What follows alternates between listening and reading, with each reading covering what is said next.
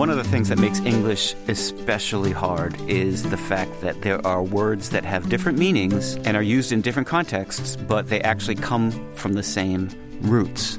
The contronyms can create confusion that you don't understand which is being asked, and that's what's sort of beautiful and frustrating about it. Coming up on Word Matters, when a word is its own opposite, and a pair of intertwined, commonly confused words. I'm Emily Brewster, and Word Matters is produced by Merriam Webster in collaboration with New England Public Media.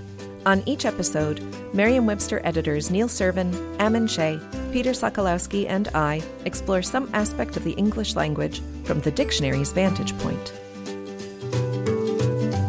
When you hear that the language is up to something illogical, like letting a word mean one thing and the exact opposite of that one thing, what do you do? Do you cleave to your opinion? That is, adhere to it tightly? Or do you let the new information cleave your previous conception of the language in two? That is, split it. Here's Neil Serven with the story of Janus words. English is clever. It can also be very confusing, frustrating, create confusion just for the sake of creating confusion we have these words that can sometimes mean one thing, sometimes mean another, and sometimes they can mean two things that seem completely opposite. We have a word like sanction. The word sanction can mean to allow something, or it can mean to penalize someone, like you're sanctioned by the government, sanctioned by the Senate for breaking a rule. So you've got this word that means essentially two opposite things. And there's actually a term for this in English. There's a few terms for this in English because the phenomenon of this is so common that it merited a term. One of those terms is contronym, contra meaning like opposite, and nym as we find in synonym and antonym and homonym. Can be spelled C O N T R A as well as C O N T R O. O N Y M. Another term is Janus word, it's a little more clever. Janus, J A N U S, is the Roman god that was identified with doors, gates, and all beginnings, and Janus was known for having two opposite faces. The word Janiform means two faced. Does it? Yes. Janiform. Not a terribly common word. It's like it's a good insult, though. We haven't heard that enough. When you deal with two faced people, you never hear them called Janiform. They're also called antagonyms and auto antonyms auto antonyms. I like antagonism. Antagonym is new to me. I like yeah. it. Yeah, that's got enough anger behind it too. yeah. You know, for people who are just frustrated by these words, we're going to call them antagonyms, like they're the literary enemy. They're the Moriarty of the English language. well, if you're talking about the word literally, as mm. being belonging in this class, then that's the one you call the antagonym. Right, because it infuriates so many people when yes. it can mean, according to what has been in literature, what is written, or what is figurative, which is opposite, and that is a whole can of worms. Right, and personally, I have to say, I don't consider figurative and literal to be actual opposites. This is a thing. Right. That yeah, that's not a classic example at all. Right. So, so what are some more classic examples of contronyms? Well, there's the verb to cleave. Yeah. Oh, yeah. To cleave, in one sense, means to adhere firmly and closely or loyally and unwaveringly, as in you cleave to traditions. Another sense, you split something like with a cleaver or mm. with an axe or something. It, so, in one sense, something is sticking together. The other sense, it's coming apart. And you've got other examples, such as I think one of my favorites might be oversight. To have oversight over something means you get to see all of it. But if you commit an oversight, it means you did not see it or you made an error that you should have seen. It's usually, there's a sense that is something you should have been taken care of that you didn't and you let it slip you committed an oversight. Yes. I think dust is a real classic example oh, because it means either to remove the dust from something, yeah. as in dusting the furniture, or to place dust on, as in dusting the cake. Yes, and this was famously treated in one of the Amelia Bedelia books, which this I'm sure you all have read. Amelia Bedelia, times. this is oh my goodness, the entire feel... plot line of Amelia Bedelia. The entire oeuvre is based on contronyms. it's totally true. She is asked to dust the furniture And so she takes the very expensive body dusting powder and sprinkles it all over the furniture. That's the one where she That makes is him a sponge beautiful. cake by cutting up the kitchen sponges and baking them, I think. no, I think it's actually the one where she dresses the turkey by sewing it a suit. I think it's later oh, actually. and is this the one with the chocolate fish as well, where she takes Yes, the raw I think fish and she dips No. them in chocolate? That's a different one. See, that's the problem when you use contronyms as the basis for every book that you write, is that they kind of blend together in the haze of time. That's true. That's true. And it's this notion, of course, that the contronyms can create confusion, that you don't understand which is being asked, and that's what's sort of beautiful and frustrating about it. But how do contronyms develop? How do we arrive at a meaning to adhere together and to separate for cleave? In that case, both words came to English individually. So they were two separate words. They were two separate words. The one meaning to adhere comes from the Old English verb clifian, meaning to adhere. The one meaning to split along the grain comes from the Old English verb cleofan, which means to split. So it was already in Old English as two separate verbs that then entered English and ended up being spelled and pronounced the same way. With sanction, I think we're dealing with something different. Obviously, that comes from one root, and then we're dealing with the idea of things being sanctified, things being allowed according to what is sacred, I guess, and then splits into this you've allowed it, and then you've come down on someone and then caused them to be penalized for it. Right. This starts with a formal decree. There's a formal and decree. And the decree can either be like, yes, we like this. No, you messed up. Right, and that's so you can be sanctioned either way. So that know? went from the kind of the broad to the narrow in meaning, and then there's another one that went from the narrow to the broad, which is peruse, which Sure. originally meant to examine with careful attention, and then now it means to examine with inattention, essentially, to not pay careful attention. It has broadened so much that people essentially just use it as a synonym for read, even when they are trying to heighten their vocabulary. I think it's really hard to interpret whether it's going to actually be involve careful intention or Right. involve inattention. I usually assume it means without much attention. Similar to what happened with bemuse. Oh. It's, it's gone from confusion to being more or less a loose synonym for amuse. Amuse. Oh, right, yeah. right, right. A lot of times there is no confusion with these. I think for the most part they survive, they endure because there is not confusion. Which- Cleave, people Sure. are not confused about which Right. one. Which is, I think, is so fascinating about this is that the example that people always try to latch onto is literally, which a is not a true contronym in my view, and but people love to say, you know, if we let words mean something different than what they're supposed to, whatever that means, that the language will lose its specificity. Except that that doesn't actually happen. These are words such as oversight, which have literal, in the true sense of the word, whatever we want that to mean, that have actual opposite meanings. And nobody is really ever confused. Nobody ever says of the House Oversight Committee, do you mean oversight as in you are looking over, or do you mean mm-hmm. oversight as in you've forgotten It's the committee that makes all the errors. Right. Yeah. It's obvious what they mean, and we all just kind of roll with it based on context. Context is king here. Context actually- gives us everything. yeah. They actually play on that in the movie Quiz Show, I believe. Rob Morrow's character is on the phone with somebody and is giving them heck about something they didn't provide. And the guy says, It's just an oversight. And someone else in the room says, We're an oversight committee. It plays on that and, Right. and it just enjoys that richness of the irony of it. And what's interesting, though, is that these are still happening. We're still creating new senses of words, and then they're finding senses that are almost contrary to previously existing senses. And I think of the word drop. Past 10 years, we've heard about new series, new episodes dropping when they're released to the public. I think it started in music, right? An album dropping An or a mixtape dropping. An album dropping, a mixtape dropping. It is now available. But before you would say drop to say to make something go away. Right. You would say, I want to drop the subject. Right, or a musician was dropped from a label. A musician was dropped from a label. They're not there anymore. So drop has this sense of being separated from something, which you can see literally. You, you drop a piece of paper, it separates from your hand. But now something drops, it appears. It appears mm. on the table. Mm. Maybe it's from turntables, actually, records actually dropping. I don't know.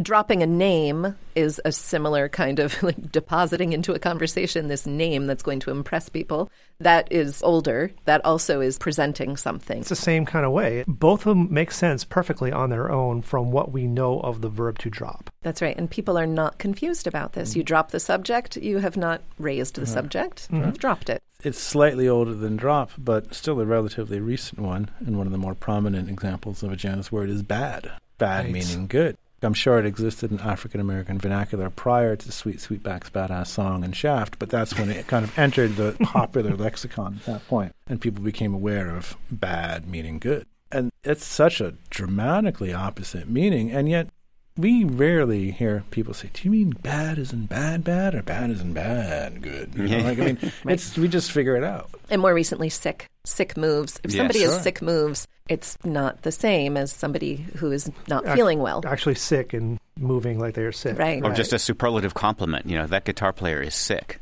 Yes. Something like that. That's right. Ammon made the point that it's all about context. Some of these, I think, are hiding in plain sight. Such basic words like clip.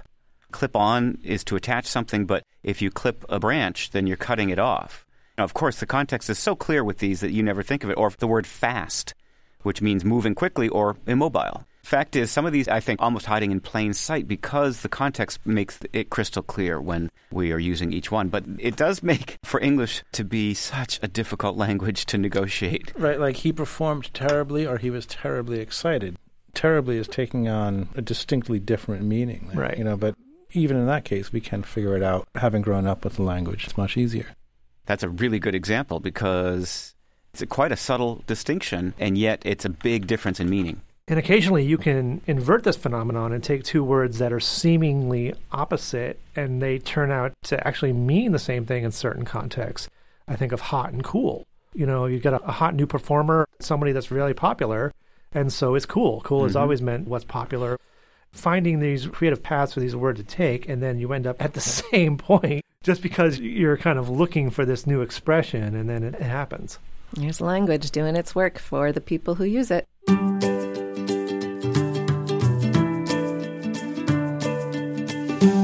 You're listening to Word Matters. I'm Emily Brewster.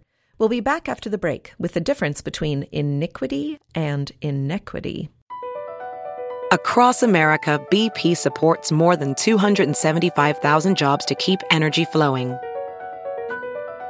Jobs like updating turbines at one of our Indiana wind farms and producing more oil and gas with fewer operational emissions in the Gulf of Mexico. It's and, not or. See what doing both means for energy nationwide at bp.com slash investing in America.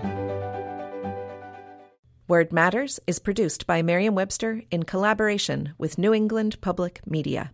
I'm Peter Sokolowski. Join me every day for the Word of the Day, a brief look at the history and definition of one word, available at merriam-webster.com or wherever you get your podcasts. And for more podcasts from New England Public Media, visit the NEPM Podcast Hub at nepm.org.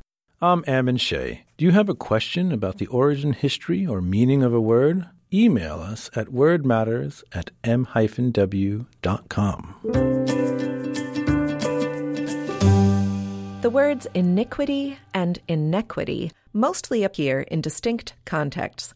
People confuse them only if one, usually the less common word iniquity, is unfamiliar. But the words are remarkably similar, and if you put the two side by side, they start to almost seem like a magic eye puzzle. Here's Peter Sokolowski on a pair of very close yet quite distinct words. One of the things that makes English especially hard is the fact that there are words that have different meanings and are used in different contexts, but they actually come from the same roots. And we often call these doublets. So some of them are kind of obvious, some of them are less obvious. I mean, the words grammar and glamour, for example, have the same origin, but they came into English at two different times and were sort of bruised in different ways as they, came through the language. The words platoon and peloton are two that I like because platoon means a group of soldiers that came into the language in the 17th century, and peloton is a group of bicycle riders or racers that came into the English language actually fairly recently, maybe 50, 60 years ago. And yet, those two words are actually from the exact same word in French, peloton, spelled in the way that we spell peloton. So, all this means is that in the early modern period, we were sort of less friendly or less accurate with our rendering of French spellings. And the peloton looks more like a French word, but they're one word borrowed twice. So that means they're two words. There's other examples of this, like the words warranty and guarantee. And that just simply has to do with the fact that some of these consonants changed over time in France before they were borrowed across the channel into English. So there's a lot of these kind of words that are connected at their roots, but we make a distinction. And sometimes they're words like tulip and turban that we don't think of as being related at all. And then there's another kind of doublet, which is the kind that is so close that some people make a distinction and others don't, like further and farther.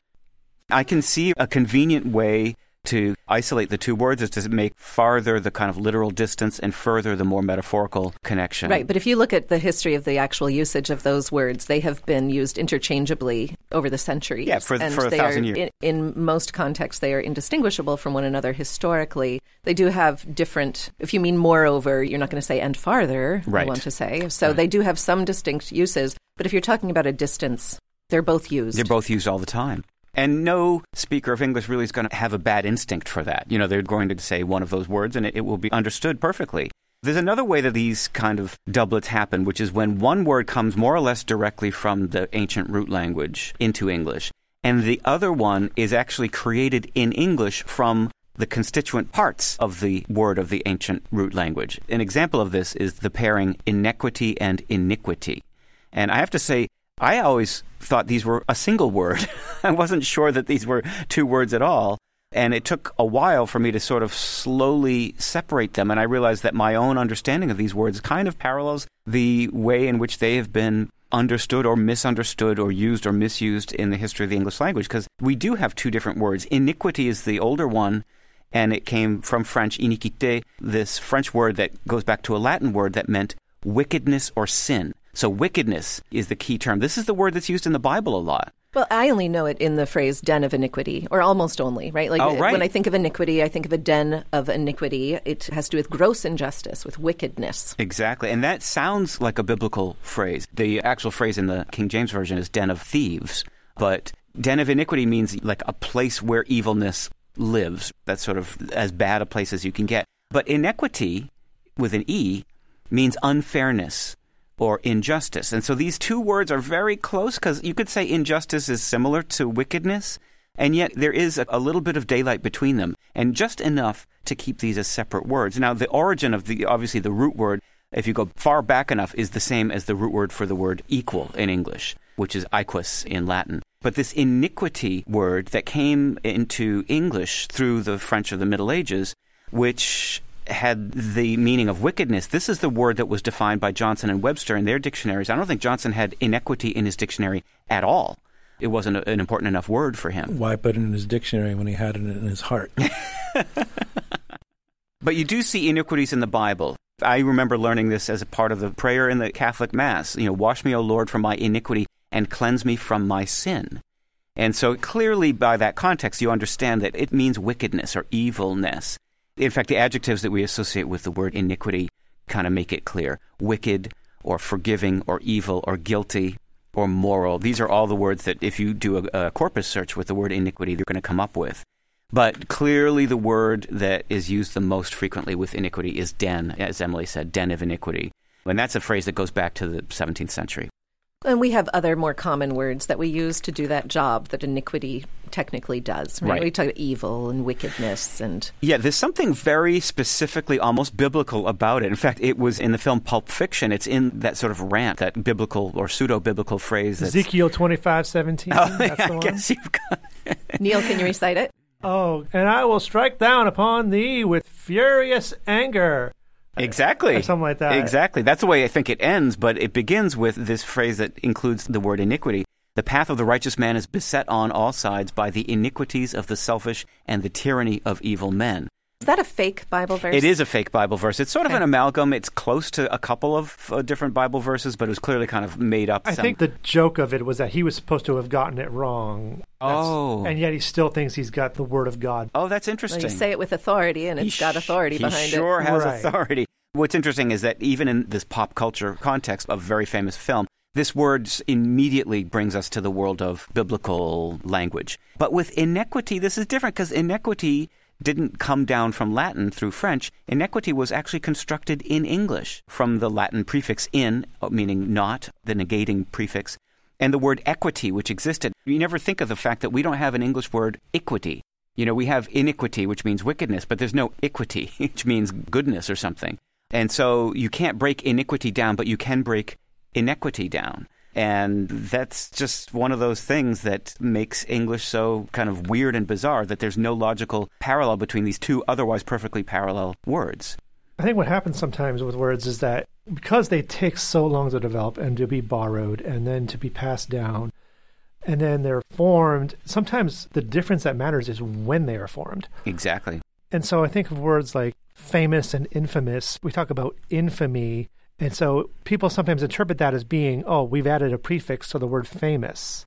But that's not really the case. Right. And so people wonder, well, this is why you can be famous and infamous at the same time.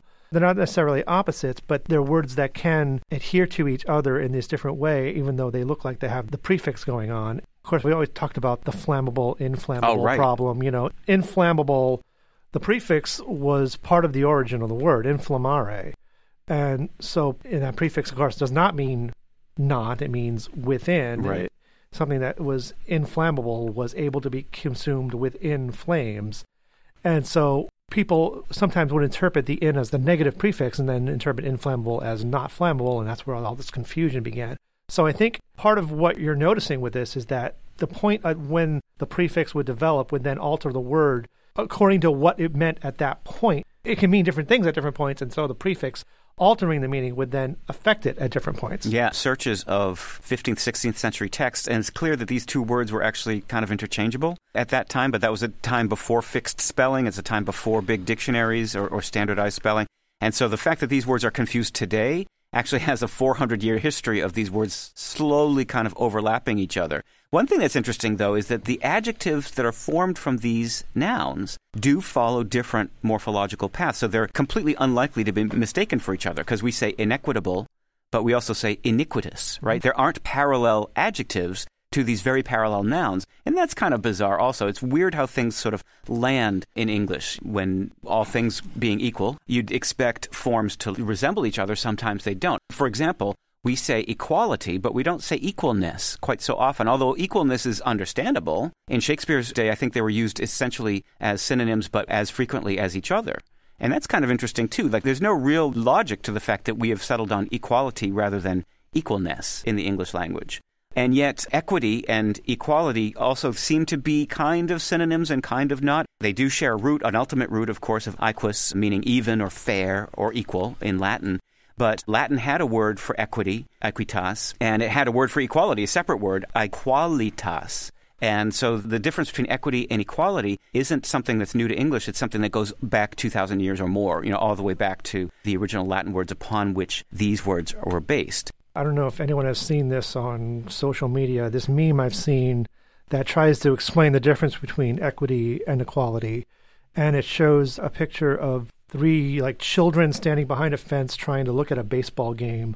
And equality is when you give them each a box and it only helps the tallest kid see over the fence, whereas equity is if you give the shortest kid three boxes, the second kid two, the third kid one, and then they could all see over the fence. So Yes. this is sort of how we've like adjusted and tweaked the meanings of those words, probably after the fact. Well, absolutely, because equality kind of means just sameness in shape or status. But equity has this idea of fairness or justice that is different and separate from equality, even though, of course, equality in a broadest sense could incorporate those ideas of fairness as well. It's an interesting point. It's something that I think dictionaries have to address because if words are being sliced that thinly, then we have to make sure the definitions account for those distinctions. And again, these are ancient distinctions that have been carried on pretty consistently in English. And they came through French. And what's funny is the way that these words landed also in English from French, because French changed the way it pronounced things. So in Latin, you would pronounce the QU, as we do in English sometimes, like equus, equal, equus. But in French, you say équité. You pronounce a QU with a K sound. But a lot of those were switched to a G sound. So, for example, in French, the word equal is égal in modern French. So the QU became a G sound, which is why we have the word egalitarian in English rather than for us to have the word equalitarian. In French, they pronounce the Q as a K, and so people might have heard that and then adjusted the K to a. It actually switched. The hard G sound, It, it? softened to a G in French before it came to English, Okay. actually. And it, that's just a process. Some of them soften more. Some of them stayed a hard K sound, and they're still spelled today with a QU.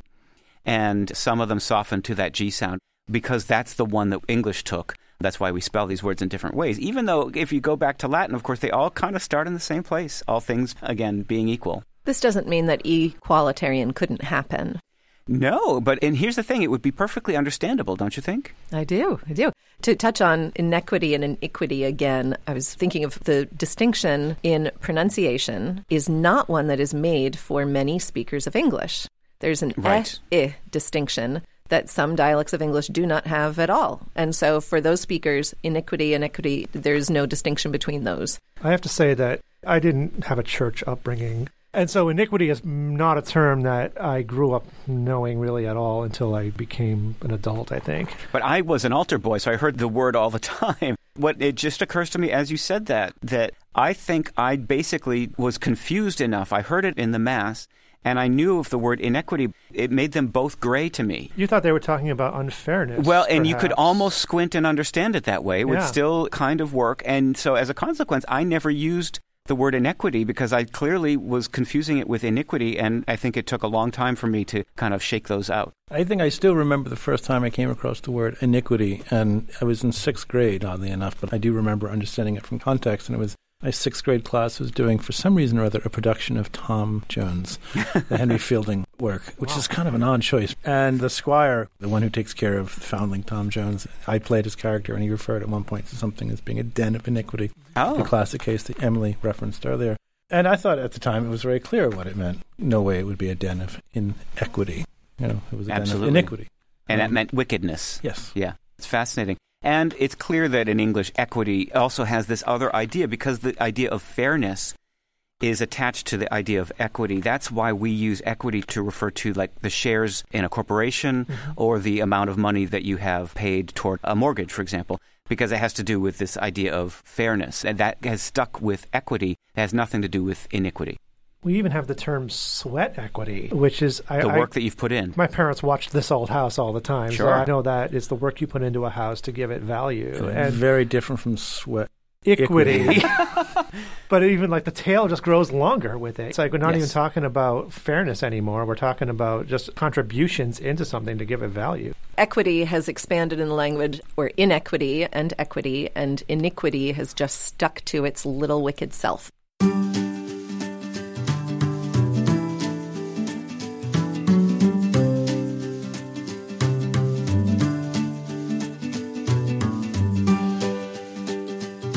Let us know what you think about Word Matters. Review us on Apple Podcasts or email us at m-w.com. You can also visit us at nepm.org. And for the word of the day and all your general dictionary needs, visit merriam-webster.com. Our theme music is by Tobias Voigt. Artwork by Annie Jacobson. Word Matters is produced by John Voci and Adam Made. For Neil Serven, Ammon Shea, and Peter Sokolowski, I'm Emily Brewster. Word Matters is produced by Merriam Webster in collaboration with New England Public Media.